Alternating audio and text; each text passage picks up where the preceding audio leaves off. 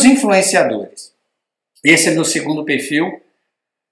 Não, não acredito que ele tenha a força do realizar na minha vida, mas ele é, ele, eu sinto que é o meu segundo perfil. Você lembrando, todo mundo tem os três. Tem um que é com certeza o que predomina em você. Às vezes tem dois que trabalham muito casado. Então, o influenciador deseja influenciar ou controlar pessoas, ser responsável por outras pessoas e ter autoridade. Não faz parte da minha vida. Mas pode, é, tem gente que precisa disso para se motivar. Necessidade de dominar, influenciar ou controlar pessoas. Procuram inconscientemente posições de liderança. A elevada tendência para o poder está associada à atividade competitiva, bem como o interesse de obter e manter posição de prestígio e reputação. Aqui eu quero voltar para os modelos mentais. Se você está percebendo que você tem essa necessidade de influenciar, cuidado com o reconhecimento. Olha essa linha aqui. Elevada tendência para, para, para o poder está associada a atividades competitivas, bem como ao interesse de obter e manter posições de prestígio e reputação. Posição de prestígio e reputação nada mais é do que reconhecimento. Então, quando eu estava ensinando modelos mentais, eu falei para vocês: cuidado com esses cinco inimigos da mente: o medo, o apego, o reconhecimento, o controle e a culpa. Eu acredito que por nós, pela nossa cultura ocidental, o reconhecimento é o modelo mental mais difícil de trabalhar. Os orientais discordam. Eles acreditam que a base do sofrimento humano está no controle. Que, segundo eles, se um dia você controlar alguma coisa, vai ser sua mente. O resto é uma grande ilusão. Ninguém controla ninguém e ninguém tem controle sobre nada.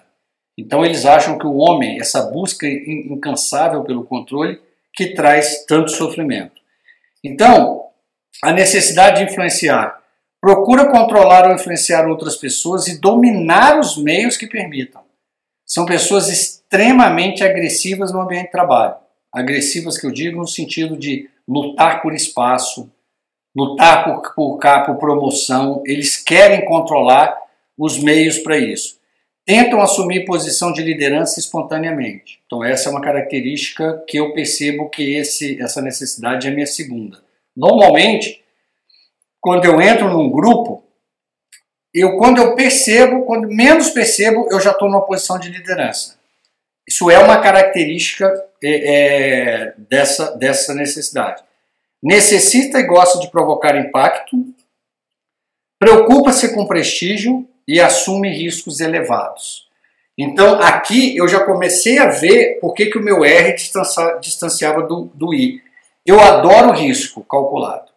Eu não gosto de risco elevado. Não é o meu perfil. Então, é outro, você vai conhecendo características né, sua. A aí, a necessidade de uma pessoa para o poder pode ser dividido em dois diferentes tipos, pessoais e institucionais. Deixa eu te falar uma coisa. Eu passei por companhias, eu fui diretor de, de empresas com 33 mil funcionários.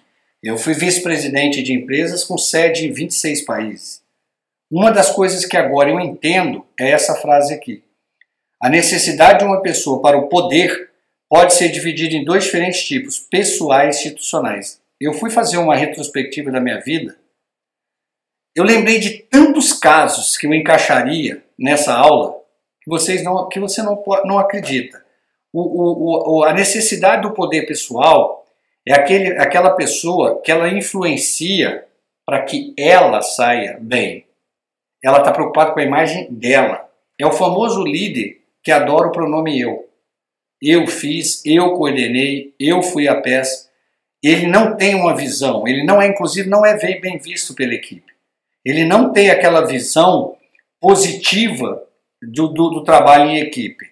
E você tem os que chamam de poder institucional. Ele gosta de organizar as tarefas, deveres e esforços do, do, das pessoas, visando alcançar os objetivos. Mas para ele o importante é ele quer influenciar, ele quer saber que aquele resultado vai sair da influência dele mas só que ele está preocupado com a equipe. Nós fizemos, foi a equipe que construiu, foi um resultado de equipe. Hoje, olhando para trás, eu enxergo quantas vezes eu deixei num cargo de liderança uma pessoa com perfil de influenciador pessoal. Estava mais preocupado com a imagem dela do que com o resultado da equipe. Esse é o líder que destrói. Aliás, para mim, eu nem chamaria isso de líder. Bom, nós chegamos na terceira necessidade, o de pertencer. O desejo de estabelecer relacionamentos pessoais próximos, evitar conflito, estabelecer fortes amizades. Então, essa pessoa, ela tem uma ligação muito forte com pessoas. Ela não tem o perfil para, por exemplo, liderar áreas de a área fim. Por exemplo, se eu, se eu fosse montar uma equipe hoje com esse perfil, eu, contra, eu contrataria um vendedor com essa necessidade, mas eu jamais botaria o gerente de vendas com essa necessidade. Por quê? Porque ele é uma área que tem que preocupar com o resultado, não com as pessoas. Já o vendedor, não. Ele tem que tratar bem as pessoas, senão ele não vende. Então, ele deseja estabelecer relacionamentos pessoais próximos, evitam conflitos estabelecem fortes amizades. É uma necessidade social de companheirismo e apoio para o desenvolvimento de relacionamentos significativos com pessoas, motivados por cargos que exigem interação frequente com colegas, têm dificuldade em avaliar o subordinado. Aqui é neste ponto que eu jamais colocaria hoje uma pessoa com essa necessidade para comandar área fim, porque ele tem uma dificuldade de avaliar o resultado, ou seja, as pessoas são mais importantes que os resultados. Como é que você vai colocar um gerente de produção que tem que trabalhar com prazo para trabalhar com esse perfil? Eu te garanto que não é uma boa ideia. Como é que você vai colocar um gerente comercial com esse perfil? Não vale a pena. Necessitam de ter relações harmoniosas com outras pessoas e precisam se sentir aceitos pelos demais componentes de um grupo, comunidade ou sociedade. Lembrando que as necessidades motivadoras estão muito ligadas à sua vida profissional, tá? Então, quando você estiver pensando na sua carreira, esses dias eu estava ajudando um aluno e ele me descreveu a depressão dele. Eu falei assim: olha, a sua história por enquanto está muito superficial, mas o pouco que eu ouvi, eu acho que o seu problema é a necessidade motivadora. Falou, por quê? Eu falei, porque você tem todas as características de um realizador, passou num concurso público que te colocou trancado numa baia programando. Ou seja, a sua necessidade de realizar e pertencer são as duas mais importantes. Você não realiza e não pertence. Sendo que eu acredito que a pertencer é a mais importante. Você nasceu para interações humanas. Como é que você foi pegar uma área que isola, que o ser humano fica isolado, trancado o dia todo? eu acredito que você tem que começar a pensar que a sua, que você, essa licença médica que você está por depressão no trabalho já tem a ver com a necessidade motivadora.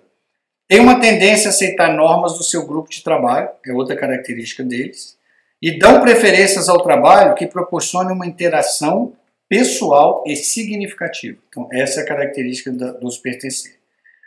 Procuram relações interpessoais fortes. Por exemplo, são pessoas que elas, elas costumam criar laços no trabalho. Eu, por exemplo, honestamente, na minha história de vida, não tenho isso. Eu, como eu tenho uma característica clara do realizador. Você me estabelece a minha meta, marca a minha entrega e eu só falo para você o seguinte: sai da frente. Eu vou caminhar naquela direção e eu vou fazer a entrega. Se vai ficar gente no caminho, isso nunca me preocupou. Então, eu também tenho um perigo. O ideal é, é montar uma equipe mais ou menos mista, né? Então, a, é, eu vou focar na data de entrega e no resultado. Faz esforço para conquistar amizades e restaurar relações. Atribui mais importância às pessoas do que à tarefa. Esse é o perigo da área de fim. Procura a aprovação dos outros para suas opiniões e atividades. Então, é, essas são as características do pertencer. Necessitam ter relações harmoniosas com outras pessoas e precisam sentir aceito pelos demais componentes do grupo. Então, nós, eu chego na última parte do infográfico da felicidade, que é as necessidades motivadoras: realizar, influenciar e pertencer. Olha que coisa incrível! Em uma página, em um PDF, em um infográfico, eu fiz um resumo para você da minha história estudando a felicidade. A felicidade tem três pilares: os desejos intrínsecos, iguais para todos no mundo, metas secundárias, cada uma é, cada um tem as suas e ainda tem os modelos mentais, e como você vai se relacionar com o sofrimento. O desejo intrínseco, propósito, valor e entrega é o que dão direção às suas relações humanas. O desafio vem do flow e da sua necessidade motivadora que você nasceu com ela. Dos quatro sofrimentos é, universais, nascer, envelhecer, adoecer e morrer, o seu presente você só controla uma parte, o envelhecer em cima das quatro nobres verdades. Você vai envelhecer sofrendo, sofrimento faz parte. A origem, a cessação, o caminho óptuplo e lembrando dos oito ventos. Não existe vento desfavorável. Então, em cima disso, é, eu construí esse infográfico da felicidade.